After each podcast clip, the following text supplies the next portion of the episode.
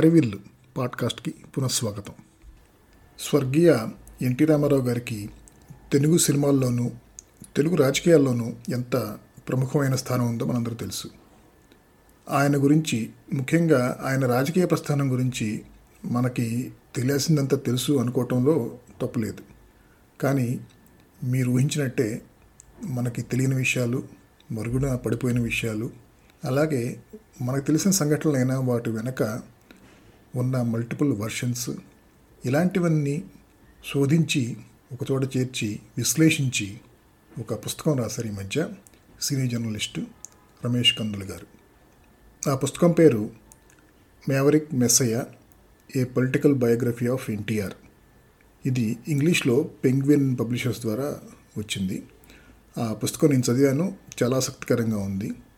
అందుకే ఆ పుస్తకంలో ప్రస్తావించిన విషయాలు కొన్ని కూలంకషంగా చర్చిద్దాము ఆయనతో అని ఈ పాడ్కాస్ట్కి ఆహ్వానించాను. ఇది రెండు భాగాల పాడ్కాస్ట్. ఈ మొదటి భాగంలో కేవలం ఆ పుస్తకంలో ప్రస్తావించిన విషయాలు మాత్రమే చర్చిస్తాను ఆయనతో.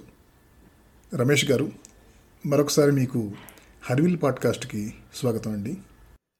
మీ బుక్ రిలీజ్ అయింది కదా? నేను ఈ బుక్ కోసం చాలా రోజులుగా వెయిట్ చేస్తున్నాను యాక్చువల్గా. మళ్ళీ చేద్దామని ఈ పాడ్కాస్ట్. సో సో అది రిలీజ్ అవ్వటం నేను చదవటం కూడా జరిగింది కాబట్టి ఇంకా ఇలా మిమ్మల్ని మళ్ళీ ఆహ్వానిస్తున్నాను. ఎన్టీఆర్ తను ముఖ్యంగా మొదటి ఏడేళ్ళు ఉన్నప్పుడు ఏడేళ్ళ పాలనలో చాలా విప్లవాత్మకమైన మార్పులు తీసుకొచ్చారు. ఆయన పరిపాలనలో కానీ ఇంకా విడిగా కానీ అది తెలుసు అందరికీ. కానీ ఆయన అసలు మొదటి ఆరు నెలల్లోనే అంటే హిట్టింగ్ ద గ్రౌండ్ రన్నింగ్ టైప్లో మొదటి ఆరు నెలల్లోనే ఆయన తీసుకున్న పాలసీ డెసిషన్స్ అయితే నాకు తెలిసి చాలా మంది ముఖ్యమంత్రులు ఒక ఐదేళ్ళు పదేళ్ళలో కూడా తీసుకుని ఉండరేమో అనిపిస్తుంది. నేను మ్యానే హరి అని చెప్పి రాశాను. యాక్చువల్గా పదం ఉపయోగించాను అందులో. అని ఈ అపియర్డ్ యాజ్ ఏ మ్యాన్ హరి ఇంకా అసలు తొందర తొందర చేసేయాలి నేను అన్నట్టుగా చేశాడు యాక్చువల్గా వచ్చిన వెంటనే. ఇన్ఫ్యాక్ట్ ఆ రోజుల్లోనండి ఎయిటీ త్రీలో ఆయన వచ్చిన తర్వాత ప్రతిరోజు దాదాపుగా పత్రికలు ఏదో ఒకటి పెద్ద బ్యానర్ స్టోరీ వచ్చారండి ఏదో ఒక పాలసీ డేషన్ కానీ ఏదో ఒకటి. అందులో ఆయన మామూలు పాలసీ డేషన్లో తీసుకునేవాడు కాదు. అప్పుడు ఆ స్టేటస్ కోని దాన్ని కోల్దోసేటువంటి స్థాయిలో ఉండేవి అవి. అది ఆయన తీసుకున్న డెసిషన్స్ అందుకే ప్రతిరోజు కొంచెం అందరూ భయం భయంగానే ఉండేవారు అంతా ఈ పొలిటికల్ సర్కిల్స్ కానివ్వండి అడ్మినిస్ట్రేషన్లో కానివ్వండి న్యూస్ పేపర్లో కూడానండి అది నేను రాశాను. అందులో మీరు గమనించే ఉంటారు. ఎన్టీఆర్ రాకతోటి యాక్చువల్గా న్యూస్ పేపర్ రీడర్షిప్ పెరిగిందండి చాలా. ఉమ్మడి ఆంధ్రప్రదేశ్లో. ఎందుకంటే ఆయన రోజు ఏదో ఒకటి చేసేవాడు.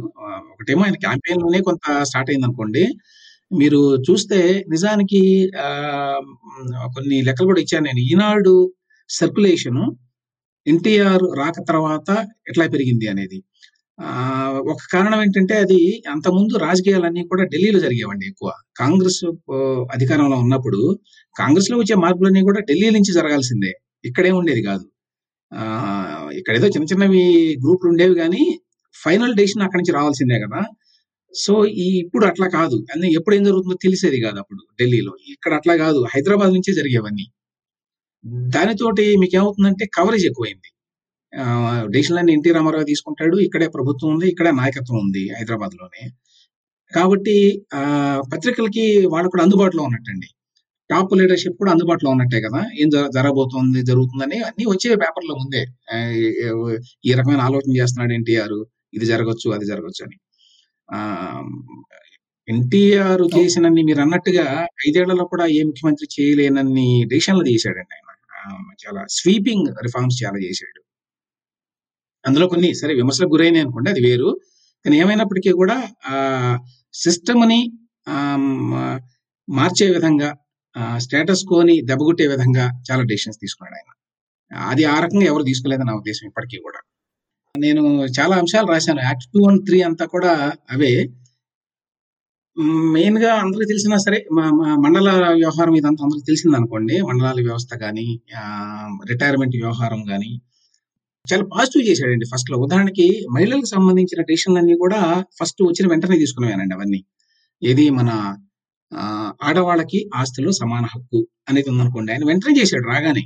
అయితే అది అవ్వలేదు. ఎందుకంటే అక్కడ అది మన ఢిల్లీకి పంపించారు అది. ఎందుకంటే వీళ్ళు తీసుకోవడానికి లేదు అది అది అది కంకరెంట్ లిస్ట్లో ఉన్నట్టుంది అది ఆ సబ్జెక్ట్ సో చాలా టైం పట్టింది. అట్లాగనే ఈవెన్ మన లెజిస్లేటివ్ కౌన్సిల్ రద్దు కూడా దాదాపుగా వెంటనే తీసుకున్నాడు ఆయన వచ్చిన సంవత్సరంలోనే. అది కూడా అయిపోయింది అనుకోండి. అది మళ్ళీ వచ్చిన తర్వాత అయింది ఆయన. మళ్ళీ అధికారంలోకి వచ్చిన తర్వాత ఎయిటీ ఫైవ్లో ఆ, మహిళా యూనివర్సిటీ పెట్టాడు. తర్వాత ఈ రెండు రూపాయల కిలో బియ్యం వీటికి సంబంధించి అండి చాలా వర్క్ జరిగిందండి అది. మన చాలా సింపుల్గా ఏదో రెండు రెండు రూపాయల కిలో బియ్యం పెట్టేశాడు అంటారు కానీ దాని మీద మనకి కేఆర్ వేణుగోపాల్ గారు ఆ, వీళ్ళు ఆయన పుస్తకమే రాశాడు. కేఆర్ వేణుగోపాల్ గారు చాలా మంది తెలిసి ఉంటాడు. ఆయన చాలా సీనియర్ ఐఏఎస్ ఆఫీసర్. ఈ మధ్య వాళ్ళకి తెలియాలంటే మన సత్య నాదేళ్ళ గారి మామ మామగారు. కేఆర్ వేణుగోపాల్ గారి వాళ్ళ కూతురుని ఆయన చేసుకున్నాడు.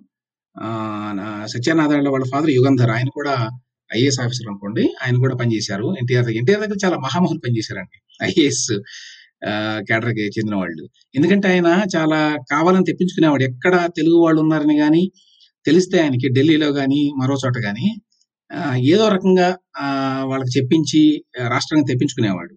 అట్లానే వచ్చారు వీళ్ళంతా. కేఆర్ వేణుగోపాల్ కానివ్వండి బీపీఆర్ విఠల్ కానివ్వండి మన వేణుగోపాల్ రెడ్డి గారు ఆర్బీఐ చేశారు కదా తర్వాత ఆయన. ఇట్లా చాలా మంది ఉండేవారు. వాళ్ళందరినీ కూడా ఆయన తె- తెప్పించుకున్నాడు. వీళ్ళంతా మంచి ఆఫీసర్స్ అని చెప్పి. కేఆర్ వేణుగోపాల్ గారిని ఆయన చాలా సిన్సియర్ ఆయనకి చాలా పేదల పట్ల చాలా కమిట్మెంట్ ఉందనేటువంటి పేరు ఉందండి. అందుకని ఆయన్ని అట్లా పెట్టేవాడు ఆయన. ప్రతి దానికి కూడా ప్రతి డిపార్ట్మెంట్ కూడా ఒక లేకపోతే ఏదైనా తీసుకుంటే ఒక దానికి దాన్ని ఎగ్జిక్యూట్ చేయడానికి చాలా వీళ్ళు చాలా సిన్సియర్ చాలా ఇంటిగ్రిటీ ఉన్నవాళ్ళు అవినీతి దగ్గరకు రానివ్వరు. అనుకున్న వాళ్ళని మాత్రమే ఆయన స్వయంగా పిలిచి మరీ చెప్పి పెట్టేవాడండి దానికి ఆ బాధ్యతలు అప్పచెప్పేవాడు అట్లా కేఆర్ వేణుగోపాల్ గారిని రెండు రూపాయల కిలోబియానికి సంబంధించి పెట్టాడు. ఆయన చాలా వివరాలు ఇచ్చారు. అందులో కొన్ని వివరాలు నేను రాశాను నా పుస్తకంలో కూడా. వేణుగోపాల్ గారు చెప్పినవి. అతను సిడి అర్హ అని చెప్పి ఆయన ఆయన కూడా ఉన్నారు. మన సివిల్ సప్లైస్ కమిషనర్గా ఆయన కూడా ఉన్నారు తర్వాత. ఆయనతో కూడా నేను మాట్లాడాను యాక్చువల్గా. ఉదాహరణకి ఆయన ఒక చెప్పిన మాట ఏంటంటే మామూలుగా ఈ బియ్యానికి సంబంధించి అంటే ఏమవుతుందంటే లెవీ బియ్యం బియ్యం అని చెప్పి తీసుకోవాలి కదా. తీసుకోవాలంటే మీరు ఎక్కువ ఎక్కడి నుంచి వచ్చేదండి? గోదావరి జిల్లాలు కృష్ణా గోదావరి అక్కడి నుంచే కదా ఎక్కువ వచ్చేది. మరి తెలుగుదేశం పార్టీకి అక్కడ కొంచెం బలం బాగా ఉండేది అప్పట్లో. కాబట్టి స్థానిక నాయకులు వీళ్ళంతా కూడా రికమెండేషన్ చేసేవాళ్ళు. ఏంటి? లెవీ బియ్యం ఇవ్వకుండా ఉండటానికి మిల్లర్లు. సో పొలిటికల్గా చాలా ఒత్తిడి ఉంటుంది. కానీ ఎన్టీఆర్ ప్రత్యేకత ఏంటంటే ఎన్టీఆర్ దగ్గరికి వెళ్ళి ఆ రకంగా రికమెండ్ చేయమని అడిగేంత ధైర్యం వరకు ఉండేది కాదు. తర్వాత ఎన్టీఆర్ ఒకసారి మీరు చేసుకోండి మీరు చేయండి మీరు ఇంప్లిమెంట్ చేయండి అని చెప్తే ఇంకా మళ్ళీ అటువైపు చూసేవాడు కాదట. అది రా గారు కూడా చెప్పారు నాకు. దానివల్ల ఏంటంటే ధైర్యం వీళ్ళకి. ఎవరిని లెక్క చేయాల్సిన పని లేదు. మనం ఏం చే ఏం చేయాలో రూల్ బుక్ ప్రకారం వెళ్ళిపోవడమే. అట్లా లెవీ బియ్యాన్ని సేకరించడం కానీ దాన్ని ఇంప్లిమెంట్ చేయడం మామూలు పరిస్థితులు అయితే సాధ్యమయ్యేది కాదండి. అప్పుడున్న పరిస్థితులు సి అప్పటికి ఒక- విషయం ఒకటి గమనించాలండి. అప్పటికి మనకి రిఫార్మ్స్ లేవు. లిబరలైజేషన్ లేదు. అందులో ఎకానమీ చాలా నత్తనడక నడుస్తూ ఉండేదండి. అప్పటికున్నటువంటి మైండ్ సెట్ ఏంటంటే ప్రైవేటైజ్ చేయటం కానీ లేకపోతే వెల్త్ క్రియేషన్ కానీ ఇటువంటి మాటలు పడవు అసలు. ఎందుకంటే బాగా కమ్యూనిస్ట్ మైండ్ సెట్ ఎక్కువ చాలా. ఆ, సరే ఎన్టీఆర్ కూడా ఆ మాట అంటారు అనుకోండి కానీ ఎన్టీఆర్కి ఎన్నో మిగతా వాళ్ళకి చాలా తేడా ఉంది. ఎన్టీఆర్ ఏంటంటే రెండు రకాలు. ఒకవైపు రెండు రూపాయల కిలో బియ్యం లాంటివి చేయాలి ఎందుకంటే ఇది చాలా అవసరం జనానికి అని చెప్పి అనుకునేవాడు అట్ ద సేమ్ టైం ఏంటంటే ఒక్క పైసా కూడా వృధా కాకూడదు అనేది. ఒక్క పైసా వృధా అయినప్పుడు ఊరుకునేవాడు కదా ఆయన. అందుకనే చాలా అంశాల్లో ఆయన డబ్బులు ఖర్చు పెట్టడానికి ఇష్టపడేవాడు కాదు. నిజానికి నేను అది కూడా రాశాను. గవర్నమెంట్ ఈ నాన్ వెల్ఫేర్ ఏరియాస్లో ఉండకూడదు అనేది ఆయన అభిప్రాయం. గవర్నమెంట్ ఉండేది ఏంటంటే మిగతా ఎంటర్ప్రైజ్ అంతా కూడా ప్రైవేట్ చేయాలి. గవర్నమెంట్ అనేది వెల్ఫేర్ రంగంలో మాత్రమే ఉండాలి. ప్రజల సంక్షేమం మాత్రమే చూసుకోవాలి. అది కూడా ఏంటంటే సంక్షేమం కోసం సంక్షేమం కాదండి. ఇప్పటికీ అప్పటికి ఉన్న ఒక తేడా అది. ఇప్పుడు ఏంటంటే సంక్షేమం అనేది ట్రేడ్ ఆఫ్ అనమాట ఓట్ల కోసమో మరో దానికోసమో లేకపోతే అవినీతి చేయడానికో. ఎన్టీఆర్ టైంలో అట్లా లేదండి. అవినీతి చేయడం కోసమే ట్రేడ్ ఆఫ్గా చేయాలి ఆయన. ఏంటి సంక్షేమం చూపించి ఇటు పక్క నుంచి న్యాచురల్ రిసోర్సెస్ని స్టేట్ రిసోర్సెస్ని దోపిడీ చేయడం అనేది ఒక విధానం వచ్చిన తర్వాత తర్వాత. ఆయన అసలు ఎట్టి పరిస్థితులు ఒక పైసా కూడా దుర్వినియోగం కావడానికి ఒప్పుకునేవాడు కాదు. దానివల్ల ఆయన చాలా మందికి శత్రువు అయ్యాడు. అందరికి తెలుసు అది. చాలా చాలా చిన్న ఎగ్జాంపుల్ ఏఎన్ఆర్ అందరికి తెలుసు ఆయన ఆయనకి. మరి అందరికీ ఈ కొ- ఈ- కులం గురించి మాట్లాడుతూ ఉంటారు కదా అది కూడా రాశాను నేను. మీరు అది చదివే ఉంటారు. ఇప్పుడు ఏఎన్ఆర్ కానివ్వండి కృష్ణ కానివ్వండి మరి ఆయనకి తెలిసిన వాళ్ళు ఏఎన్ఆర్కి ఆయనకి శత్రుత్వం ఏమీ లేదు. తర్వాత ఆయన మీద ఎటువంటి యాక్షన్ తీసుకున్నా కూడా చెట్ట పేరు వచ్చేటువంటి అవకాశం ఉంది. ఈ మాట చాలా మంది కూడా చెప్పారు. దొరగారు కూడా ఆయన పుస్తకంలో ఆయన అది కూడా రాశారు. అదేంటంటే ఏఎన్ఆర్ సెవెన్ ఏకర్స్ ఉంటే దాంట్లో ఏదో టైం ఫ్రేమ్ ఏదో ఉంది కట్టాలి అందులో అని చెప్పి వాళ్ళు కట్టలేదు అనుకోండి. కట్టకపోతే దానికి నోటీసులు రివ్యూ వచ్చినప్పుడు దానికి నోటీసులు ఇవ్వ ఇవ్వమని చెప్పాడు ఆయన. ఇవ్వమంటే చాలా మంది ఆయనకి సజెస్ట్ చేశారంట. బాగుండదండి. మీరు కావాలని చేశారని చెప్పి అందరూ అంటారు. ఇద్దరు సినిమా ఇండస్ట్రీ నుంచి వచ్చారు కాబట్టి మీకు ఏదో శత్రుత్వం ఉంది ఆయన మీద ఆయన మీద కోపంతో చేస్తున్నారంటారు అంటే ఆయన అసలు లెక్క చేయాల. అనుకుంటే అనుకోనివ్వండి గవర్నమెంట్ రూల్స్ ప్రకారం మనం పోవాల్సిందే. ఎవరో ఏదో అనుకుంటారని చెప్పి మనం భయపడాల్సిన పని లేదు అనేది. ఇది అనేక సందర్భాల్లో జరిగిందండి. ఏంటి? పర్సెప్షన్ బ్యాటిల్ కూడా ఉంటది కదా. ఇట్లా అనుకుంటారండి జనం మీరు ఇట్లా చేస్తే అనే మాట చెప్పినా కూడా ఆయన లెక్క చేసేవాడు కాదు. దానివల్ల ఆయన కొంత నష్టం జరిగింది అనుకోండి ఆయన బిలీఫ్ ఏంటంటే నేను చిత్తశుద్ధితో చేస్తున్నాను. ఆ, నేను రూల్ ప్రకారం చేస్తున్నాను. కాబట్టి రేపు అది ప్రజలు ఇవాళ రేపు గ్రహిస్తారు ఎవరైనా సరే. వీళ్ళు ఎవరైనా ప్రచారం చేసినా నమ్మరు అని అనుకునేవాడు ఆయన. లేకపోతే నేను ప్రజలకు ఎక్స్ప్లెయిన్ చేయగలను రేపు అవసరం అయితే అనే ధైర్యం కూడా ఉండేదానికి. ఆ రకంగా ఆయన చాలా డెసిషన్స్ తీసుకున్నాడు. ఇప్పుడు ఎడ్యుకేషన్ సంబంధించి కూడా చాలా రాశానండి నేను. ఆయన ఎడ్యుకేషన్ రంగంలో అన్ని మార్పులు చేశాడని చెప్పి ఎవరికి తెలియదు. మన కోని రామకృష్ణారావు గారు ఆయన అందరూ తెలుసు చాలా ప్రముఖుడు ఆయన ప్రొఫెసర్ కోని రామకృష్ణారావు గారు. ఆయన బుక్లో కూడా చాలా అంశాలు రాశాడు ఎన్టీఆర్ గురించి. ఏంటంటే నేను చాలా మందిని చూశాను కానీ పాలిటీషియన్లు ఎవరికి కూడా ఇంత అవగాహన ఇంత కమిట్మెంట్ ఎడ్యుకేషన్ మీద ఉంటుందని ఆశ్చర్యపోయాను నేను. ఆయన నిరంతరం మదన పడేవాడు ఎట్లా చేయాలి ఎట్లా చేయాలని చెప్పి అని. ఆ, టైంలో చాలా పాలసీ డెసిషన్స్ కానివ్వండి ఫ్రేమ్ వర్క్ ఒకటి తీసుకొచ్చారు అప్పుడు ఆ టైంలో చాలా. ఈ కౌన్సిల్ ఆఫ్ హైయర్ ఎడ్యుకేషన్ కానివ్వండి ఇట్లాంటివన్నీ కూడా. తర్వాత అందరికీ తెలుసు ఈ ఈ డొనేషన్ వ్యవహారం దీని మీద కూడా ఆయన చాలా పోరాడాడు. దానివల్ల ఆయన చాలా మంది శత్రువులు అయ్యాడు. చాలా మంది అనుకుంటారు ఆ డొనేషన్ వ్యవస్థని వాటిని ఆయన తీసేయడం వల్ల నష్టపోయింది. నష్టపోయిన వాళ్ళల్లో కమ్మా క్లాస్ కూడా ఒకటండి. ఎన్టీఆర్ తీసుకున్నటువంటి అనేక ఏవైతే పాలసీ డెసిషన్స్ ఉన్నాయో వాటి వల్ల ఎఫెక్ట్ అయిన వాళ్ళల్లో ఆ, మామూలుగా కొంచెం ప్రాపర్టీ క్లాస్ ఎక్కువ ఎఫెక్ట్ అయింది. వాళ్ళలో కమ్మవాళ్ళు కూడా ఉన్నారు. చాలా మందికి తెలియని విషయం అది. అందుకనే ఎయిటీ ఫోర్లో జరిగింది కానివ్వండి తర్వాత నైన్టీ ఫోర్లో జరిగింది కానివ్వండి ఇవంతా కూడా వాళ్ళు ఎన్టీఆర్ ఉంటే కష్టం అనేటువంటి అభిప్రాయం ఉండటం వల్లే. ఇప్పుడు నైన్టీ ఫోర్లో కూడా అదే జరిగింది కదా ఆయన లిక్కర్ ప్రొహిబిషన్ పెట్టాడు. మామూలుగా ప్రొహిబిషన్ పెట్టడం అంటే ఏంటండి? మనం చాలాసార్లు చూసాం కదా ప్రొహిబిషన్ పెట్టడం అంటే ఊరికే నామకా పెట్టి దాన్ని నెమ్మదిగా డైల్యూట్ చేసుకుంటే వెళ్ళడం. అది పొలిటికల్గా అందరూ చేసే పని. కానీ ఎన్టీఆర్ అట్లా కాదు. ఆయన చాలా సింపుల్ మైండెడ్ కదా. నేను హామీ ఇచ్చాను ప్రొహిబిషన్ పెట్టాలి అని చెప్పి. ఆ, నిషేధం అన్నాను. చాలా సిన్సియర్గా ఇంప్లిమెంట్ చేయాలి దీన్ని అని చెప్పి దానికోసం ఒక మంత్రిత్వ శాఖను పెట్టాడు. ఒక మంత్రి గారిని పెట్టాడు. చాలా స్ట్రిక్ట్గా ఉండేది ఆ టైంలో అది సహించలేకపోయారు చాలా మంది దానివల్ల చాలా మందికి నష్టం వచ్చింది. డిస్టిలరీస్ నడుపుకునే వాళ్ళ దగ్గర నుంచి కింద లిక్కర్ షాపులు బార్లు పెట్టుకునే వాళ్ళ దాకా అది చాలా సోర్స్ ఆఫ్ ఇన్కమ్ చాలా మందికి. అట్లా ఆయన డెసిషన్స్ అన్నీ కూడా చాలా మందిని ఎఫెక్ట్ చేసినాయి అప్పటి సిస్టంలో. ఏమన్నా నా థీరీ ఏంటంటే అందులో వీళ్ళందరూ అనుకునేటువంటి కమ్మ క్లాస్ కూడా ఉంది. అట్లా నష్టపోయిన వాళ్ళల్లో అట్లా ఇబ్బంది పడిన వాళ్ళల్లో ఎన్టీఆర్ పాలసీల మూలంగా.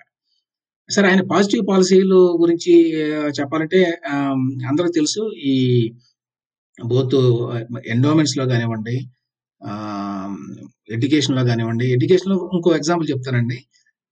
ఉదాహరణకి ఆ కాలంలో మన అందరికి తెలుసు టెక్స్ట్ బుక్స్ వీళ్ళే ప్రింట్ చేసేవాళ్ళు గవర్నమెంట్ వాళ్ళే. గవర్నమెంట్ ప్రెస్లో ప్రింట్ అయ్యేవి. అవి ఎప్పుడు సరిగ్గా ప్రింట్ చేసేవాళ్ళు కాదు వాళ్ళ కెపాసిటీ ఉండేది కాదు కొంచెం ఇన్ఎఫిషియన్సీ ఎక్కువ ఉండేది. ఆ టైంలో అప్పుడు వైద్యనాథ్ అయ్యర్ అని చెప్పి ఎడ్యుకేషన్ సెక్రటరీ ఉన్నారండి. ఆయన తన ఆత్మకథలో రాసుకున్నాడు ఇది. అదేంటంటే టెక్స్ట్ బుక్స్ని గవర్నమెంట్ ఎందుకు ప్రింట్ చేయాలి? గవర్నమెంట్ ప్రింట్ చేస్తుంది ఓకే. బయట వాళ్ళు ఎవరైనా ప్రింట్ చేసుకోవచ్చు. దాని సిలబస్ అంతా డిసైడ్ చేసి అవన్నీ టెక్స్ట్ అంతా తయారు చేస్తాం. ఇది ఇది పబ్లిక్ డొమైన్లో పెట్టేస్తాం. ఎవరైనా ప్రింట్ చేసుకోండి ప్రైవేట్ వాళ్ళు అమ్ముకోండి. గవర్నమెంట్ కూడా అమ్ముతుంది. మరి గవర్నమెంట్ కంటే బెటర్గా ఉంటే కొనుక్కుంటారు జనం లేకపోతే లేదు. అని చెప్తే ఎన్టీఆర్ వెంటనే ఓకే చేశాడు. అది మామూలుగా అప్పటి కాలంలో అటువంటి ప్రపోజల్‌కి ఏ రాజకీయ నాయకుడు కూడా ఒప్పుకునేటువంటి అవకాశం లేదు. ఎందుకంటే ఇక్కడ మళ్ళీ పెర్సెప్షన్ బ్యాటిల్ కదా. ప్రైవేటైజ్ చేస్తున్నారు. విద్యను ప్రైవేటైజ్ చేస్తారాను? లేకపోతే టెక్స్ట్ బుక్స్‌ని ప్రైవేటైజ్ చేస్తారాను? టెక్స్ట్ టెక్స్ట్ బుక్స్‌ని గవర్నమెంట్ ప్రింట్ చేయడం అనే దాని వెనక మళ్ళీ వెస్టెడ్ ఇంట్రెస్ట్ చాలా ఉన్నాయండి. ఎందుకంటే ఈ ఇట్లా ప్రింట్ చేసిన పుస్తకాలని రెండు రకాలు. ఒకటేమో గవర్నమెంట్ ప్రెస్ ప్రింట్ చేయట్లేదని కొన్ని ప్రైవేట్ వాళ్ళకి ఇచ్చేవాళ్ళు. ఆ కాంట్రాక్ట్‌లు. రెండోది వీటిని ఎవరికి ప్రింట్ చేసిన పుస్తకాలు చాలా కరువు ఉండేది కదా స్కేర్సిటీ. సో, వాటిని డిస్ట్రిబ్యూషన్లో కూడా చాలా అవకతవకలు, అక్రమాలు జరిగేవి. అప్పట్లో అదొక సోర్స్ ఆఫ్ ఇన్కమ్గా ఉండేది రాజకీయ నాయకులకి. సో, ఈ రెండు పోయినాయి ఆయన అట్లా చూసాడు. అట్లా ఆ మాట చెప్పగానే ఒప్పేసుకున్నాడు ఎన్టీఆర్. ఇది ప్రైవేట్ ఇది కొంతమందికి లాభం తప్ప దీనివల్ల విద్యార్థులకు కానీ ఆహ్, కానీ వచ్చేదేం లేదండి. మనం పబ్లిక్ డొమైన్‌లో పెట్టేస్తే అందరూ హాయిగా కొనుక్కుంటారు. ఇంకా పోటీ పెరిగి ప్రైవేట్ వాళ్ళు కావాలని ఇంకా తక్కువ రేటు కూడా అమ్ముతారు వాటిని. అని చెప్తే ఆయన వెంటనే ఒప్పుకున్నాడు. ఆ కాలంలో అటువంటి ప్రపోజల్ ఒప్పుకోవటం అనేది చాలా రాడికల్ అని చెప్పి అనుకోవాలని చెప్పి వైద్యనాథ్ అయ్యర్ రాశాడు. అట్లాంటివి తెలియనివి కూడా ఆయన చాలా ఉండేవండి. ఓపెన్ యూనివర్సిటీ ఉంది. ఓపెన్ యూనివర్సిటీని యాక్చువల్‌గా అంత ముందే పెట్టారు. విజయభాస్కర్ రెడ్డి గారు ఉన్నప్పుడు అనుకుంటాను. కానీ దానికి ఏమి పెద్ద ట్రాక్షన్ ఏమి లేదు. మామూలు గవర్నమెంట్లో పెట్టామని చెప్పి అంటారు కానీ ఏం జరగదు కదా అనౌన్స్ చేశారు కానీ ఎన్టీఆర్ వచ్చిన తర్వాత చేసిందని చెప్పి రామిరెడ్డి గారు తర్వాత దానికి వైస్ ఛాన్సలర్‌గా పనిచేశారు ఆయన. చాలా ప్రముఖుడు. ఆయన తర్వాత ఢిల్లీలో మన ఆ తర్వాత వచ్చింది ఇందిరాగాంధీ ఓపెన్ యూనివర్సిటీ. దానికి ఇన్స్పిరేషన్ నిజానికి ఇక్కడ మన ఆంధ్రప్రదేశ్‌లో అప్పుడు పెట్టిన ఓపెన్ యూనివర్సిటీ అది కూడా చాలా సంతోషపడేవాట ఎన్టీఆర్. మనం పెట్టిన తర్వాత వాళ్ళు పెట్టారా అని. దానికి కూడా ఆయన వీసీగా వెళ్ళిన విషయం తెలుసు అందరికి రామరెడ్డి గారు. ఆయన కూడా రాశాడు. ఎన్టీఆర్ వచ్చిన తర్వాతనే ఇది వెలుగు చూసింది అని. లేకపోతే అసలు ఇది ఇది బయటకొచ్చేది కాదు ఓపెన్ యూనివర్సిటీ అనేది. అట్లా సరే అందరూ తెలిసి ఎన్టీఆర్ మన హెల్త్ యూనివర్సిటీ కూడా ఆయన పెట్టిందే. పద్మావతి మహిళా విశ్వవిద్యాలయం ఆయన పెట్టిందే. అది ఎప్పుడు 83లో అధికారంలోకి వస్తే ఆయన జనవరిలో, మార్చి, ఏప్రిల్‌లో పెట్టి పెట్టేశారండి ఇవన్నీ కూడా అప్పటి ఉగాదిలో అనుకుంటా ఉగాదికి ఇనాగ్రేట్ చేశారు. అట్లా ఆల్‌మోస్ట్ అన్ని డైలీ బేసిస్ ఏదో ఒక డెసిషన్ తీసుకునేవాడండి ఆయన. అవునండి. నాకు బాగా గుర్తు అప్పట్లో ఇది కార్టూన్ గూడా ఈనాడులో ఏస్త ఏసినట్టున్నాడు ఒకసారి. ఏంటంటే, ఆయనకి రాత్రిపూట కలలో ఏదొస్తే గనక పొద్దున్నే లేసి నిర్ణయం ప్రకటించేవాడు అన్నట్టు. దానికి కారణం ఏంటంటే, ఆయన ఎప్పుడు పాపం ఆలోచిస్తూ ఉండేవాడండి ఏదో చేయాలని. ఆయన చాలా మందితో చాలా మాట్లాడేవాడు. కానీ ఆహ్, ఫైనల్‌గా డెసిషన్ మాత్రం ఆయనదే. అందువల్ల ఎప్పుడు ఆయన ఏ డెసిషన్ తీసుకుంటున్నాడు అనే విషయం తెలిసేది కాదు. అంతకుముందు కాంగ్రెస్ రిజిమ్‌లో ఏంటంటే మీకు తెలుసు కదా! అన్ని ముందే తెలిసిపోతాయి. ఏం ఏం జరగబోతుంది? ఏం జరుగుతుంది? ఎవరేం చేస్తున్నారు? ఇవన్నీ ఆ కాంగ్రెస్లో గ్రూపిజం ఎక్కువ. ఇవన్నీ మాట్లాడేవాళ్ళు. తెలుగుదేశం పార్టీలో ఏమైందంటే, ఆయన ఏం డెసిషన్ తీసుకుంటున్నాడు అనేది ముందు రోజు వరకు మంత్రులకు కూడా తెలియదు అందువల్ల కొంత కొంత మీడియాలో కూడా అది ఉండేది. ఆ కోపం ఉండేది. ఎన్టీఆర్ మీద ఎప్పుడేం చేస్తాడో అది ఇంకా నెక్స్ట్ పాయింట్ ఏంటంటే నాకు కూడా. మళ్ళీ కొంచెం ప్రస్ఫుటంగా అంటే. ఇ అంత అప్పట్లో రీజనల్ పార్టీస్ అక్కడక్కడ ఉండేయి. ఇప్పుడున్నంత లేకపోయినా కూడాను. కానీ. ఎవరు కూడాను ఆ రీజనల్ లీడరు లోకల్‌గా ఎంత పవర్‌ఫుల్ అయినా. కూడాను ఎప్పుడూ అసలు కేంద్రంతో ముఖ్యంగా కేంద్రంలో అధికారంలో ఉన్న ప్రధానమంత్రితో ముఖ్యంగా అంటే ఇందిరాగాంధీ లాంటి పవర్‌ఫుల్ ప్రైమ్ మినిస్టర్‌తో హెడ్ ఆన్ అంటే హ్మ్. ఢీకొట్టడం అనేది. ఎవరు అసలు తలపెట్టేవాళ్ళు కాదు కదా! ఈవెన్ ఎంజీఆర్ కూడాను స్టేట్ స్టేట్ సంబంధించి. ఎలక్షన్ సంబంధించి, రాజకీయాలకు సంబంధించి ఆహ్, కాంగ్రెస్‌తో పోటీ పడినా కూడాను నేషనల్ లెవెల్‌కొచ్చేటప్పటికి చాలా సఖ్యంగా ఉండేవాడనుకుంటా కదా ఆయన ఇందిరాగాంధీతో. అవునవును. నిజానికి ఇందిరాగాంధీ ఒకసారి ఉపేంద్ర రాశాడండి. ఉపేంద్రని పిలిచి పక్కకి పిలిచి ఒకసారి పార్లమెంట్‌లో ఎందుకు మీ ఎన్టీఆర్‌కి ఎందుకు ఇవన్నీ వాళ్ళందరిని ఏసుకొని ఎందుకు ఎందుకు తిరుగుతాడాయన? ఆ లెఫ్ట్ వాళ్ళని, బీజేపీ వాళ్ళని మన ఎంజీఆర్ లాగా ఉండొచ్చు కదా! ఆయన. మనం మనం బాగా కోఆపరేట్ చేద్దాం అనేది కూడా చెప్పిందట. అయినా వినలేదాయన. అవును. ఆహ్, ఆహ్, అది అది ఉందండి. ఆ ప్రిన్సిపల్ స్టాండ్ ఉంది. ఇన్‌ఫాక్ట్ ఒకసారి ఒక ఒక విలేకరుల సమావేశంలో అడిగారు ఆయన్ని. ఎందుకంటే ఆయనకి మంచి స్నేహం ఉండేది ఎంజీఆర్ తోటి. ఎంజీఆర్ అంటే చాలా అభిమానం కూడా ఆయనకి. ఎంజీఆర్‌ని ఎంజీఆర్ ఏమో అప్పట్లో ఇందిరాగాంధీతో సఖ్యంగానే ఉండేవాడాయన. ఆహ్, నిజానికి కొంచెం భయపడేవాడు ఎంజీఆర్ ఇందిరాగాంధీ అంటే. ఆ టైంలో ఇందిరా ఎంజీఆర్ ద్వారా ట్రై చేయాలని కూడా చాలా చేశారు. ప్రయత్నం చేశారు. ఏంటి నువ్వు అంత ఎందుకు అక్కడ గొడవ పెట్టుకోవటం ఢిల్లీ తోటి నీ పని నువ్వు చేసుకో ఇక్కడ ఆంధ్రప్రదేశ్లో మేము వదిలేస్తాం అనేది ఒక మెసేజ్ని కూడా పంపించారు పంపించిన వినలా ఆయన ఒక విలేకరుల సమావేశంలో అడిగారు మీరు ఎందుకని మన ఎంజీఆర్ గారు బాగా బాగుంటున్నారు కదా ఇందిరాగాంధీ తోటి ఆ, మీరు కూడా అట్లా ఉండొచ్చు కదా అంటే ఎంజీఆర్ నాకు చాలా సన్నిహితుడు. ఆయన నాకు బ్రదర్ లాంటి వాడు. వ్యక్తిగతంగా చాలా అభిమానిస్తాను ఆయన్ని. కానీ రాజకీయాలకు వచ్చేసరికి ఎవరి స్టాండ్ వాళ్ళదే అని చాలా విస్పష్టంగా చెప్పాడండి. ఆయన ఎన్టీఆర్లో ఉన్న గొప్పతనం అది. అది పోవడం అసలు ఆయన. చాలా అంశాల్లో చాలా విస్పష్టంగా చెప్పేసేవాడు తన స్టాండ్ ఏంటి అనేది. కాంప్రమైజ్ కావడానికి అసలు ఒప్పుకునేవాడు కాదు. నిజానికి ఎన్టీఆర్ కాంప్రమైజ్ అయి ఉంటే బహుశా కాంప్రమైజ్ కావాలని చెప్పి చాలా మంది కోరుకున్నారండి నిజానికి. అప్పుడు ఇప్పుడు చాలా మంది ఏం చెప్తారంటే ఈ ఒక ఒక బిజినెస్ క్లాస్ ఒకటి కూడా సపోర్ట్ చేసింది టీడీపీ కని కదా లెక్క ఎయిటీ లో వచ్చినప్పుడు. ఎందుకంటే వాళ్ళు ఢిల్లీ రాజకీయాలతో విసుకెత్తిపోయి ఉన్నారు ఎందుకంటే ఇక్కడ ఒక పాలసీ కానీ ఏమి చేయడానికి లేదు ఇక్కడ కాంగ్రెస్ పార్టీ అప్పట్లో. పరిధి ఢిల్లీ నుంచి రావాలి. అట్లా కాకుండా ఒక రీజనల్ ఒక ఒక ఫ్రేమ్ వర్క్ ఉండాలి ఇక్కడ. ఇక్కడ ఇండస్ట్రీ డెవలప్ కావాలన్నా బిజినెస్ డెవలప్ కావాలన్నా ఇవన్నీ ఉండాలి. ఇవన్నీ ఉండాలంటే ఇక్కడ నాయకత్వం ఉండాలి అనేటువంటి ఉద్దేశంతో అప్పటి బిజినెస్ క్లాస్ కూడా సపోర్ట్ చేసింది అనేది ఒక థియరీ. అందులో సహజంగానే అందులో వాస్తవం ఉంది. అయితే ఈ బిజినెస్ క్లాస్ కూడా ఎన్టీఆర్ పట్ల వైముఖ్యాన్ని పెంచుకున్న తర్వాత తర్వాత ఈ కారణాల చేత. ఎందుకంటే ఎందుకు ఈయన గొడవ ఇందిరాగాంధీ తోటి బాగుండొచ్చు కదా అని చెప్పి అనుకునేవాళ్ళు వీళ్ళు కూడా. దానివల్ల పొలిటికల్ ఇన్స్టెబిలిటీ వచ్చే ప్రమాదం ఉంది. దానివల్ల ఆవిడ ఎప్పుడు ఏం చేస్తుందో తెలియదు ఆ, ఏమవుతుందో పార్టీకి లేకపోతే ఈ గవర్నమెంట్కి గవర్నమెంట్ స్టేబుల్గా ఉంటే కదా బిజినెస్ కానీ ఇండస్ట్రీ కానీ ఏమైనా చేసుకోగలిగేది. అట్లా ఆయన మీద ఒత్తిడి ఉన్నా కూడా అయితే ఏంటంటే ఆయన దగ్గరికి వెళ్ళి చెప్పే ధైర్యం కానీ ఆయన మనసు మార్చేటువంటి ఆ శక్తి కానీ ఎవరికి ఉండేది కాదు. ఆయన ఒకటి అనుకుంటే అదే చేసేవాడు కాబట్టి ఆ రకంగా ఆయన నిలబడ్డాడు. దానివల్ల ఆయనకి పొలిటికల్ కూడా చాలా నష్టం జరిగింది కదా. ఎయిటీ ఫోర్లో ఒకసారి జరిగింది. నైన్టీ నైన్టీ ఫోర్లో ఒకసారి జరిగింది. మధ్యలో కూడా చాలా ఇబ్బంది పడ్డాడు దానివల్ల. ఆయన ఏమాత్రం కొంచెం కాంప్రమైజ్ అయినా కూడా ఇప్పటిలాగా ఇప్పటి పొలిటికల్ పార్టీస్ ఎట్లయితే కాంప్రమైజ్ అవుతున్నాయో అట్లా కనుక అయి ఉంటే ఆ రోజున బహుశా ఆయనకి తిరుగులేని నాయకుడుగా ఉండేవాడు ఢిల్లీలో కూడా. అదేను మొదటి నుంచి అంటే రాజకీయాలు చూసుకుంటే భారత రాజకీయాలు పోస్ట్ ఇండిపెండెన్స్లో చాలా కాలం పాటు కాంగ్రెస్ పవర్లో ఉంది. మధ్యలో ఒకసారి లోక్ లోక్ నాయక్ జయప్రకాష్ నారాయణ గారి ఆధ్వర్యంలో జనతా ఎక్స్పెరిమెంట్ జరిగింది. అది తప్పితే.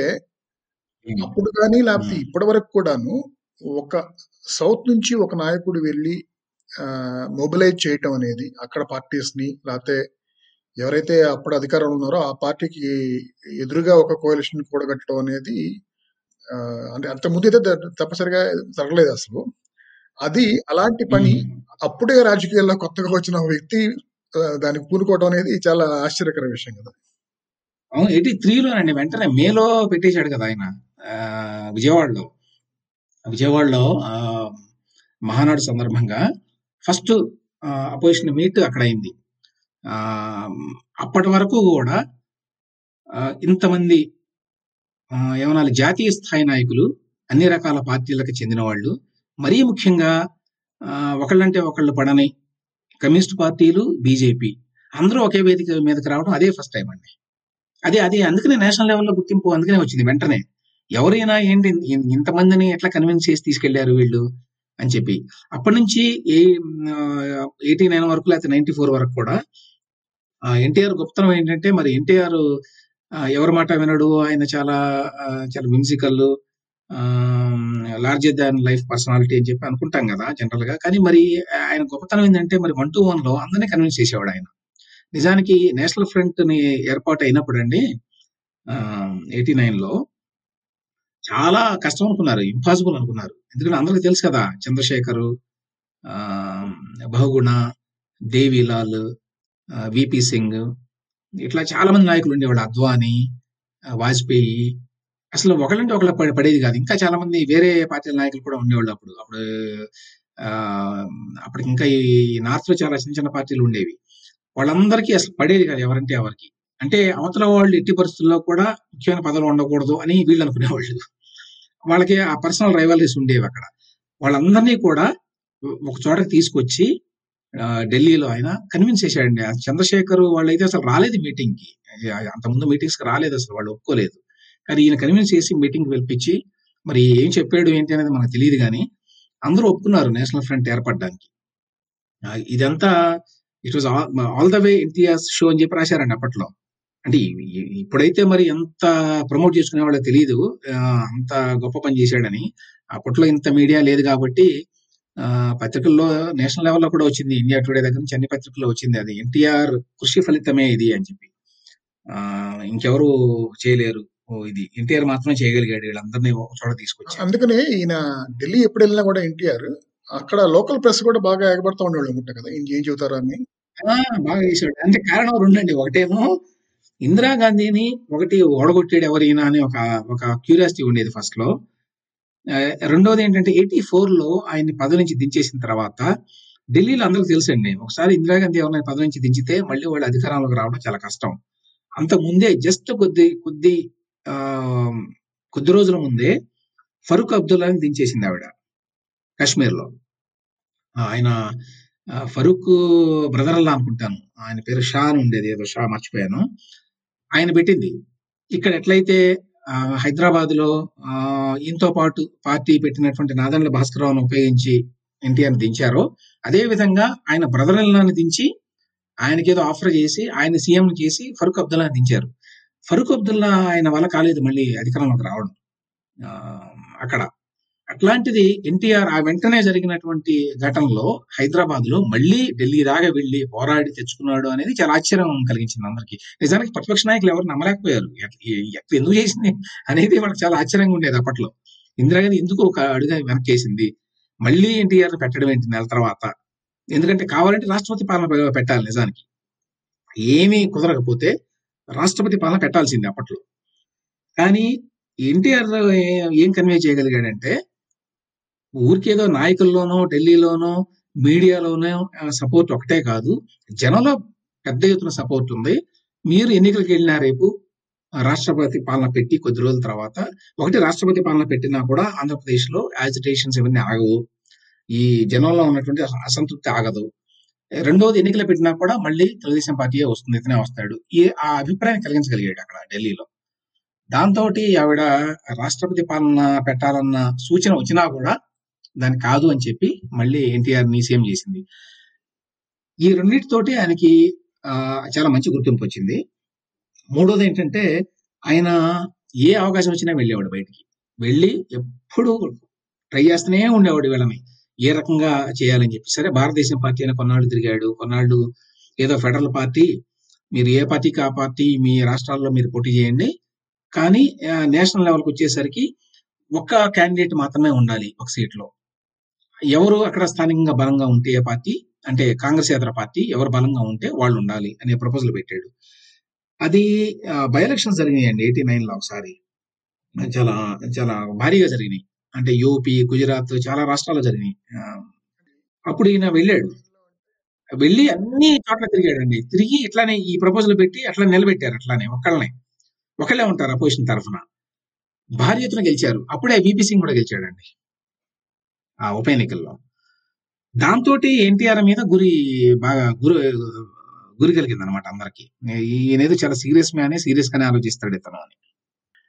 ఇంకొకటేమో ఈ బీజేపీతో ఎన్టీఆర్ కొన్న ఈక్వేషన్ ఎయిటీ త్రీలో ఎదురికి పార్టర్స్ కాదులేండి. ఎయిటీ ఫోర్ ఆగస్ట్ సంక్షోభం టైంలో అప్పుడు బీజేపీ వాళ్ళు కూడా సపోర్ట్ చేశారు ఈయనకి. దాని తర్వాత ఎయిటీ ఫైవ్ ఎలక్షన్లో వీళ్ళు కూడా మిత్రపక్షాల్లో ఉన్నట్టున్నారు. టీడీపీ మిత్రపక్షాలు బీజేపీ కూడాను. దాని తర్వాత బీజేపీ ఎందుకు బయ- బయటికి వెళ్ళిందో నాకు అంటే వీళ్ళతో ఎప్పుడు విడిపోయారో ఏ కారణాలు విడిపోయారో నాకు తెలియదు కానీ ఆ, ఈ. బాబ్రీ మసీద్ ఆ సంఘటన జరిగిన తర్వాత మాత్రం అప్పటి నుంచి ఎన్టీఆర్ బీజేపీని దూరంగా పెట్టేశాడు కదా. ఏం జరిగిందంటే బీజేపీ కమ్యూనిస్టులని ఒక చోట తీసుకురావాలనే ప్రయత్నంలో ఆయన తీసుకొచ్చాడు. ఒకటి ఏంటంటే అప్పటికి బీజేపీ ఇంత పెద్ద పార్టీ కాదు. మీకు తెలుసు కదా ఎయిటీ ఫోర్లో ఆ, జరిగిన ఎన్నికల్లో రెండు సీట్లు వచ్చినాయి. ఎయిటీ ఫోర్ రెండు సీట్లు వచ్చినాయి బీజేపీ. ఒకటేమో వరంగల్ నుంచో వస్తే హనుమకొండ నుంచో అది కూడాను టీడీపీ సపోర్ట్తో హనుమకొండ నుంచి. అవును. రెండే రెండు వచ్చినాయి. అందులో ఒకటి టీడీపీ సపోర్ట్. వీళ్ళకేమో అప్పట్లోనే మరి ఇరవై ఎనిమిది ముప్పై ముప్పై సీట్లు అనుకుంటాను వచ్చినాయి. కాబట్టి దాన్ని బట్టి మీరు అర్థం చేసుకోవాలి. బీజేపీ నిజానికి అప్పటికి జాతీయ పార్టీ అనే పేరే గాని వాళ్ళకున్నది ఇద్దరే. తెలుగుదేశం రీజనల్ పార్టీ వీళ్ళకి ముప్పై మంది. లార్జెస్ట్ గ్రూప్ అన్నారు కదా. నిజానికి ఏంటంటే పార్లమెంట్లో మీకు దాదాపు యాభై మంది ఏమో ఉండాలి యాభై మందో డెబ్బై మందో ఉండాలి మీకు లీడర్ అనే గుర్తింపు అది తక్కువ ఉంది కాబట్టి అంటే తక్కువ ఉండటం కాదు. తక్కువ ఉన్నా కూడా లార్జెస్ట్ గ్రూప్ టీడీపీయే ఇంకో పార్టీ లేదు అసలు. ఆ- అన్ని సీట్లు వచ్చింది ఈవెన్ సిపిఎం కూడా బెంగాల్లో వీళ్ళకంటే ఒక రెండు మూడు సీట్లు తక్కువ వచ్చినాయి. సిపిఎం కూడా పెద్ద పార్టీ కదా ఎస్పెషల్లీ బెంగాల్ త్రిపుర అక్కడ వాళ్ళు బలంగా ఉండేవాళ్ళు కొన్ని రాష్ట్రాల్లో కేరళ. కాబట్టి లార్జెస్ట్ గ్రూప్ కింద తెలుగుదేశం పార్టీ గుర్తింపు వచ్చింది. Eighty eighty four eighty four నుంచి ఎయిటీ నైన్ వరకు వాళ్ళే లార్జెస్ట్ పార్టీ. అది కూడా కారణం ఎన్టీఆర్ అంత గుర్తింపు రావడానికి నేషనల్ లెవెల్లో. కానీ బీజేపీ తర్వాత ఏమైందంటే అందుకనే దానికి కమ్యూనల్ యాంగిల్ అప్పట్లో అంత విలువలోకి ఏమి రాలేదండి. ఎందుకంటే పెద్ద పార్టీ అయితే తెలిసేది అందరికీ. అంతేమీ తెలియదు బీజేపీ గురించి. తర్వాత తర్వాత బీజేపీ కొంచెం కొంచెం కమ్యూనల్ కలర్స్ అన్ని బాగా చూపించడం ప్రారంభించింది. ఎస్పెషల్లీ రామ జన్మభూమి ఇష్యూలో. ఈయన రథం ఒకటి వేసుకొని మన మన బయలుదేరినప్పుడు అద్వాని ఎన్టీఆర్ అపోజ్ చేశాడు దాన్ని. అపోజ్ చేయడం కదా ఆయనతోటి కూర్చొని మాట్లాడాడు చేయొద్దండి దీనివల్ల అనవసరంగా సమాజంలో చాలా తేడాలు వస్తాయి మీరు చేయొద్దు.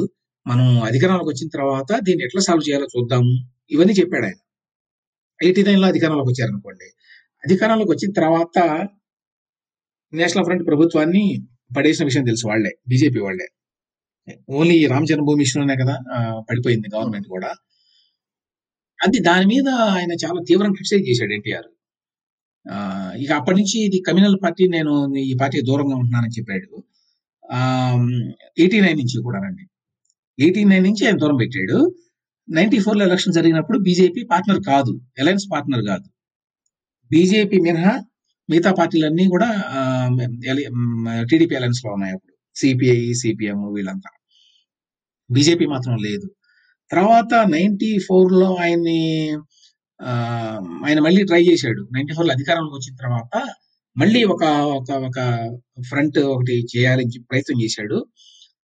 ఆ ప్రయత్నం చేసినప్పుడు కూడా ఆయన ఏంటంటే అప్పుడు బీజేపీని తీసుకోలేదు కాన్ఫరెన్స్లోకి ఆయన ఆయన తర్వాత పదలో దిగిపోయిన తర్వాత కూడా బీజేపీ తోటి మేము ఉన్నాము అని చెప్పాడు ఆయన. ఎందుకంటే ఆ తర్వాత మళ్ళీ లోక్సభ ఎలక్షన్ జరుగుతాయి కదా నైన్టీ నైన్టీ ఫైవ్లో సారీ నైన్టీ సిక్స్లో. నైన్టీ సిక్స్లో లోక్సభ ఎలక్షన్ వస్తాయి. అందులో నేను ప్రూవ్ చేసుకోవాలనుకున్నాడు కదా దించేసిన తర్వాత ఆయన్ని. ఆ టైంలో కూడా ఆయన బీజేపీని దూరంగా పెట్టాడు. అది అది కమ్యూనల్ పార్టీ మేము వాళ్ళతో పెట్టుకోము అని చాలా స్పష్టంగా చెప్పాడండి ఈ యాంగిల్ అంటే ఎన్టీఆర్ ఎంత సెక్యులర్ అనేది ఆ యాంగిల్ కూడా పెద్దగా హైలైట్ కాలేదండి. ఈ పుస్తకంలో నేను చాలా ట్రై చేశాను. అతను ఆ సెక్యులర్ ఇది ఎంత strong secularist secular to the core ఆయన. కాకపోతే ఏంటంటే ఆయన ఆ కాషాయ వస్త్రాలు ధరించడం కొన్ని కొన్ని అవన్నీ ఏదో చేయడం ఆ చెవులకి అవి పెట్టుకోవడం ఇట్లాంటివి ఉన్నాయి కదా. అవన్నీ చూసి చాలా మంది ఆయన ఏదో చాలా రిలీజియస్ ఏమో అనుకునేవారు. అందువల్ల కొంత అభిప్రాయం ఉంది. ఆ హిందూ ఇది ఏదో ఉంది అని. నిజానికి ఆయన చాలా సెక్యులర్ ఆ విషయంలో. పబ్లిక్ లైఫ్లో ఆయన ఎన్నడూ కూడా ఈ కమ్యూనల్ కలర్ని ఎక్కడ కూడా తీసుకురాలేదు. ఆయన ఏదైనా చేసినప్పుడు కూడా ప్రైవేటే. తర్వాత ప్రైవేట్లో కూడా నేను ఆ పుస్తకంలో రాసిన విషయం చదువుంటారు మీరు. అదేంటంటే ఎన్టీఆర్ అందరూ అనుకున్నంత నిజానికి అంత రిలీజియస్ కాదు అంత దైవభక్తి అదేదో చాలా మంది ఉంటారు కదా. ఆ పొద్దున్న లేచిన దగ్గర నుంచి దేవుడు అని అనుకునేవాళ్ళు. అట్లా ఉండేవాడు కాదు ఆయన అసలు. ఆయన ఏదో వేకుజామున ఏదో కొన్ని చేసేవాడు. మోర్ ఏమనాలంటే అంద సైడ్ ఆఫ్ స్పిరిచువాలిటీ ఎక్కువ ఉన్నాడండి ఆయన. పెద్ద రిలీజియస్ కాదు ఆయన ఏమి. ఆయన వెళ్ళి ఏదో పూజలు పురస్కారాలు చేయటం కానీ అవేం చేసేవాడు కాదు. వంద దేవుళ్ళ ఫోటోలు పెట్టుకొని ఇంట్లో చేయడం ఇట్లాంటివి కూడా చాలా తక్కువ. తర్వాత బాబాలు స్వామీజీలు అంటే పట్టించుకోలేదు ఆయన ఇప్పుడు కూడా. అది కూడా నేను రాశాను ఆయన ఆయన ఆ నేపథ్యం కూడా. ఆయన పొడవలు దిద్దిన కాపురం సినిమాలో మన సత్యసాయిబాబా లుకెలాకిని పెట్టి కొ- కొంత ఎగతాళి చేశాడు. దాని మీద కూడా ఆయన మీద కొంత చాలా మంది ఆగ్రహం వెలిపించిన విషయం తెలుసు కదా మనకి. ఎస్పెషల్లీ సత్యసాయి ఆ, ఆయన భక్తులందరూ కూడా. ఆ తర్వాత ఆయన అధికారంలోకి వచ్చిన తర్వాత కూడా ఆయన ఎన్నడూ సత్యసాయి దగ్గరికి కానీ ఎవరి దగ్గరికి కానీ వెళ్ళలేదు. ఏ- ఏ యజ్ఞాలు యాగాల్లో ఆయన పార్టిసిపేట్ చేయలేదు. ఈ ఆస్పెక్ట్ ఆఫ్ ఎన్టీఆర్ చాలా మందికి తెలియదండి. ఆయన ఫెయిత్ స్పిరిచువాలిటీ అలాగే treating your faith as your personal thing. అంటే అంతేగాని అది ఓవర్ట్గా పబ్లిక్లో డిస్ప్లే చేసుకోవడానికో లేకపోతే పబ్లిక్ ఏమి ఇన్ఫ్లుయెన్స్ చేయడానికి రిలీజియస్ లైన్స్లో ఆయన ఎప్పుడు ట్రై చేయలేదు. ఇన్ఫాక్ట్ ఇది కూడా అది చాలా డీటెయిల్గా రాశానండి ఆయన. నిజానికి హిందూ ఈ లీడర్స్ అంటే మే- మే- ఈ స్వామీజీలు కానివ్వండి లేకపోతే హిందూ ఎండోమెంట్స్ వ్యవహారాలు ఇవన్నీ వీటి పట్ల ఆసక్తి ఉండేవాళ్ళు వీళ్ళంతా ఉంటారు కదా. వాళ్ళందరూ ఎన్టీఆర్ తీవ్రంగా వ్యతిరేకించారు. కారణం ఏంటంటే ఆయన చాలా మార్పులు తీసుకొచ్చాడు. అందరూ తెలుసు కదా తిరుమలలో చాలా మార్పులు తీసుకొచ్చాడు. ఎవరైనా కూడా అక్కడ అర్చకులుగా ఉండొచ్చు అన్నాడు. అంటే కులరహితంగా. మొట్టమొదటిసారిగా ఎన్టీఆర్ చేశాడు అది.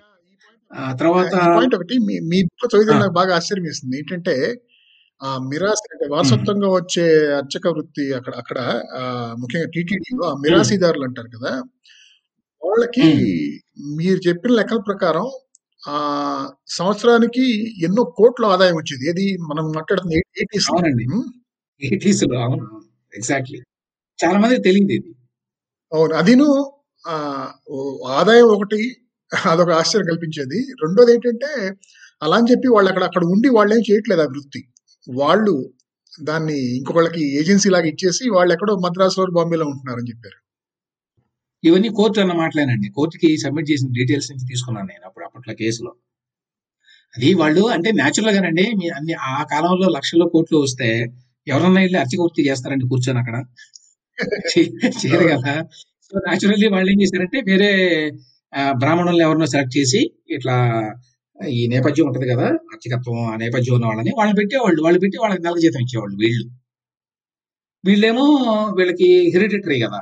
కాబట్టి వీళ్ళు వీళ్ళకి ఎప్పుడు పర్మనెంట్గా ఉంటుంది అనమాట అది ఆ పదవి. వీళ్ళు అక్కడ ఉండాల్సిన పని లేదు.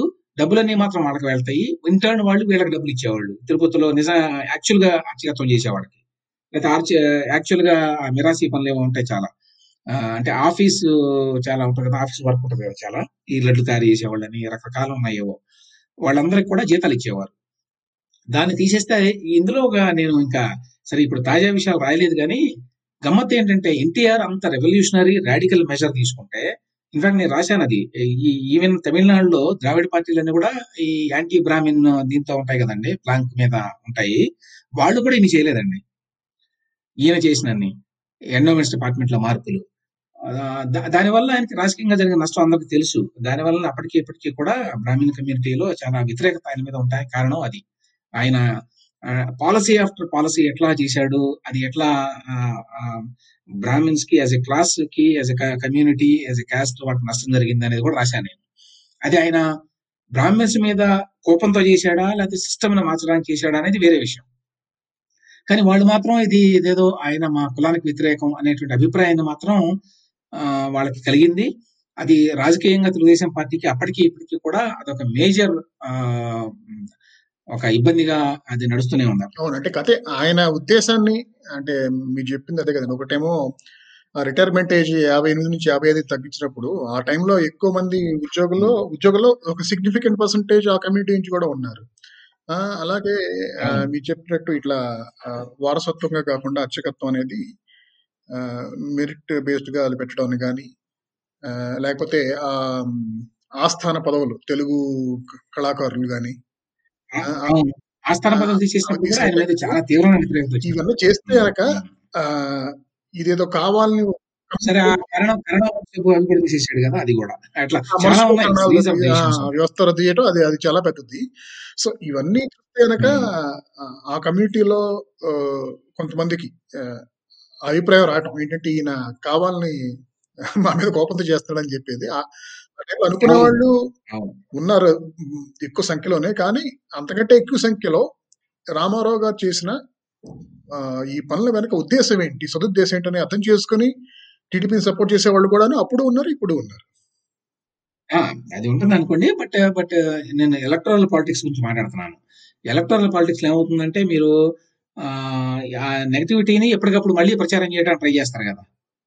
దానివల్ల అది బాగా బలంగా ఉండిపోయింది అది ఆ అభిప్రాయం సో ఇంకొక విషయం ఏంటంటే నెగటివ్ ఆస్పెక్ట్ యాక్చువల్‌గా చెప్పాలంటే ఎన్టీఆర్ సంబంధించి.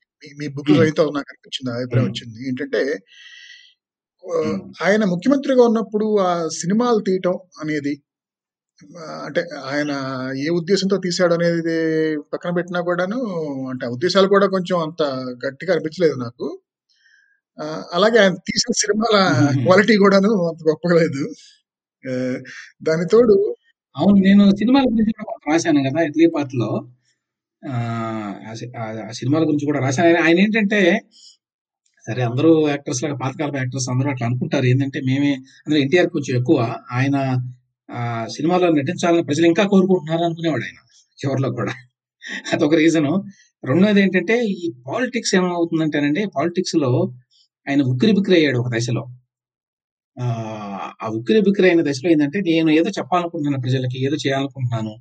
దానికి ఎవరు అలౌ చేయట్లేదు అనేటువంటి భావన కలిగినప్పుడు సినిమా యాస్ ఎ మీడియము నాకు నేను చెప్పదలుచుకుని చెప్పొచ్చు అని అనుకున్నాడు ఆయన కానీ అందులో కూడా సరే గందరగోళం జరిగింది అనుకోండి ఆ 'విశ్వామిత్ర' సినిమాలో ఆయన ఏంటంటే విశ్వామిత్రని ఒక సోషల్ రిఫార్మర్‌గా చూపించాలి అనుకున్నాడు. ఆ ప్రక్రియలో ఏమైంది? ఆయన ఏదో కొంత డిస్టార్ట్ చేశాడు ఆ పురాణాలని. విశ్వామిత్ర విశ్వామిత్ర క్యారెక్టర్‌ని ఆయనకి ఇష్టం వచ్చినట్టుగా డిఫైన్ చేసుకున్నాడు ఆయన అని చెప్పి విమర్శ కూడా వచ్చింది. అపార్ట్ ఫ్రమ్ దట్ ఏంటంటే ఆయన ఇంకో అర్థం చేసుకోలేని ఇంకో విషయం ఏంటంటే సమాజం మారుతూ ఉంటుంది కదా ఆ సినిమాలు చూసి ఒక సినిమా చూసి ఎన్టీఆర్ ఉద్దేశం ఏంటి అని అర్థం చేసుకునేటువంటి ఇది లే లేదు ఆ రోజున. ఆ రోజున లేదు. ఇప్పుడు కూడా లేదనుకోండి. ఎన్టీఆర్‌కి కి ఎ సినిమా యాక్టర్‌కున్న ఆయనకున్నటువంటి ఆయనకు ఉన్నటువంటి ఇన్‌ఫ్లూయెన్స్ ఏంటంటే over a period of extended time.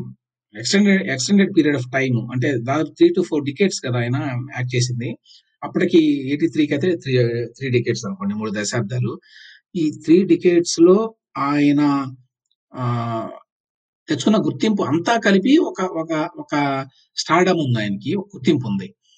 అంతేగాని ఒక సినిమా ద్వారా అది వచ్చింది కాదు. ఒక సినిమా ద్వారా ఆయనేమి ఒకటి చెప్తే అది విని జనం నమ్మేటువంటి పరిస్థితి లేదు. Over a period of time ఆయన చాలా సినిమాలు యాక్ట్ చేశాడు. ఆ మొత్తంగా చూసి ఆయన అభిమానించారు జనం. కానీ ఆయన ఏమనుకున్నాడంటే నేను ఇప్పుడు 'విశ్వామిత్ర' సినిమా తీసి అందులో ఏదో చెప్పేస్తే జనం వింటారు అని అనుకున్నాడు ఆయన. సరే ఆ సినిమా ఎట్లా రిలీజ్ కాలేదులేండి ఎలక్షన్స్ ఎయిట్ త్రీ నైన్లో నిజానికి రిలీజ్ కూడా కాలేదు ఆయన. తర్వాత ఆయన ఏంటంటే ఈ హడావుడిగా తీయటము, ఈ ఒత్తిళ్ళ మధ్య తీయడము వీటన్నిటి కారణంగా ఏంటంటే ఆ సినిమాలో న్యాచురల్లీ చాలా క్వాలిటీ మీరు అన్నట్టు అంత గొప్పగా ఏమి ఉండదు. తర్వాత ఇక ఈ విమర్శ ఎట్లాగో ఉందనుకోండి. అదేంటంటే అసలు విశ్వామిత్ర కాదు ఈయన సొంత విశ్వామిత్ర అయిన ఈయనే క్రియేట్ చేసుకున్నాడు ఆయన్ని అనేటువంటి అభిప్రాయం కూడా కలిగింది. ఆ రకంగా ఆయనకి ఆ 'విశ్వామిత్ర' సినిమా అనేది అన్ని రకాలుగా నష్టం కలిగించింది మీరన్నట్టుగా. అది పొలిటికల్‌గా నష్టం కలిగింది. ఆ సినిమాటిక్ కూడా ఆయన పెద్ద సాధించిందేమీ లేదు అందులో. అవునవును. ముఖ్యంగా అంటే ఆయన ఎంత మేకప్ ఏసుకున్నా కూడాను కొంచెం చూడటానికి కూడా ఆయన విగ్రహం గాని హ్మ్. అదంతాను కొంచెం. ముఖ్యంగా పక్కనేమో మీనాక్షి శేషాద్రి హీరోయిన్ కాబట్టి ఆ కాంట్రాస్ట్ ఇంకా! ఎక్కువ కనపడి అదీను ఒక ముఖ్యమంత్రి ఏదైనా. అసలు సినిమాల్లో పనిచేయటమే అనేదే కొంచెం జనాలకి అనిపించొచ్చు. ఏంటంటే ఈయనేంటి ఈయన దీని మీద అసలు పెట్టాల్సిన మీద ఫోకస్ పెట్టకుండా సినిమాలు చేసుకుంటున్నాడేంటనేది. అవును.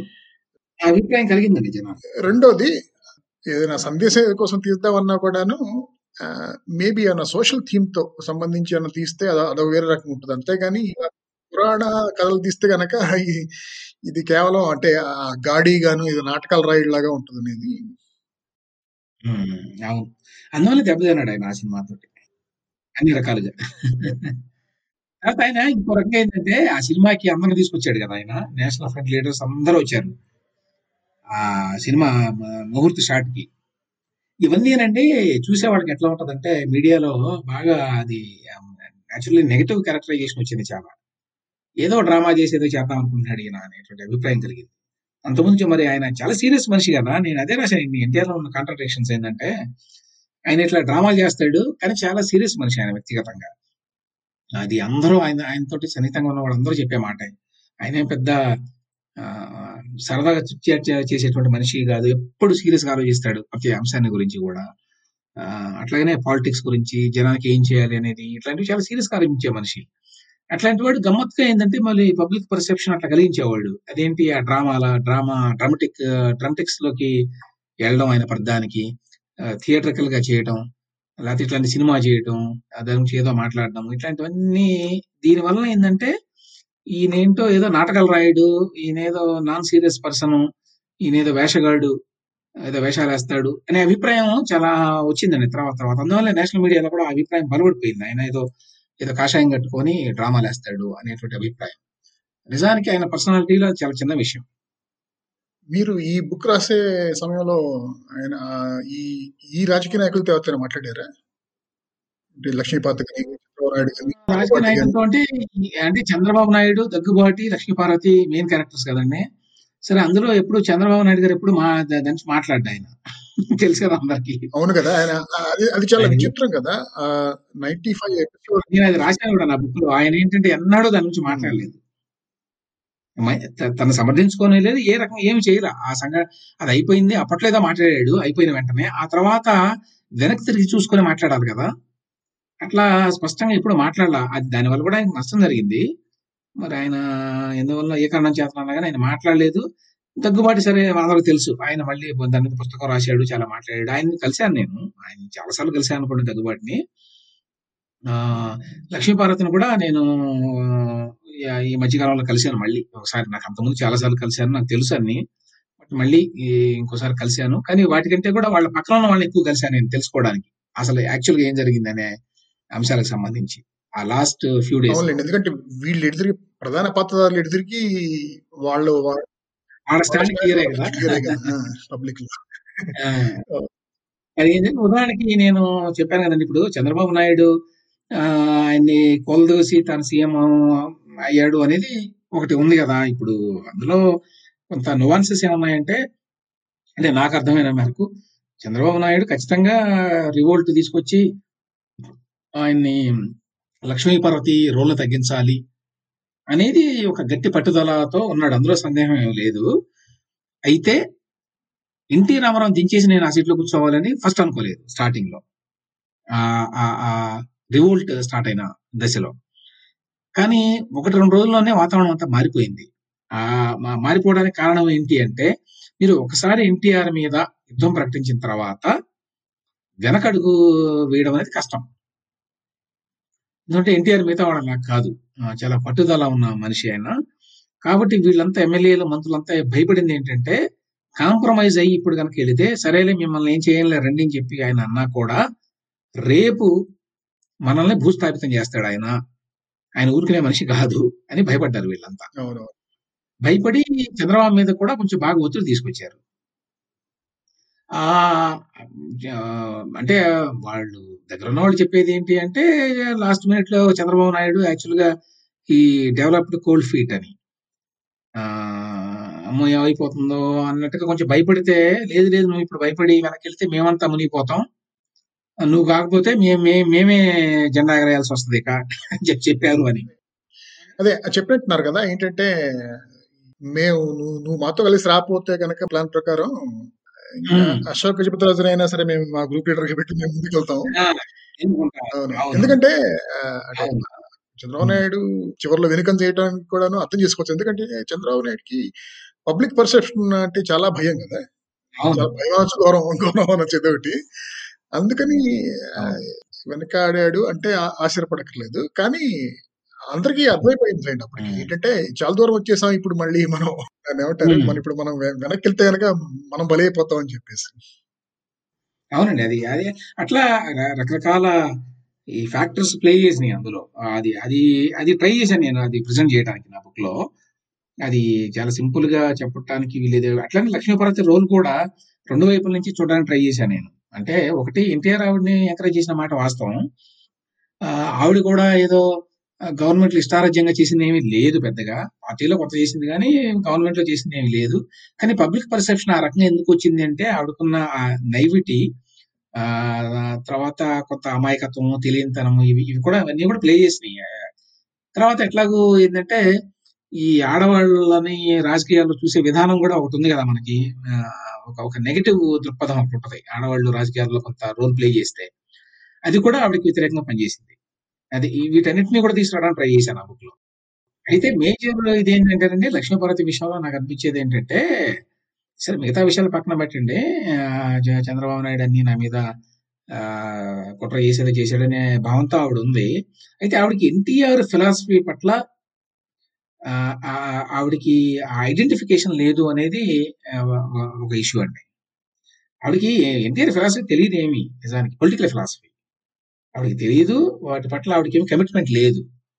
అందుకని ఆవిడ చాలా ఈజీగా ఏ పార్టీ ఆ పార్టీ మారిపోయింది అట్లా.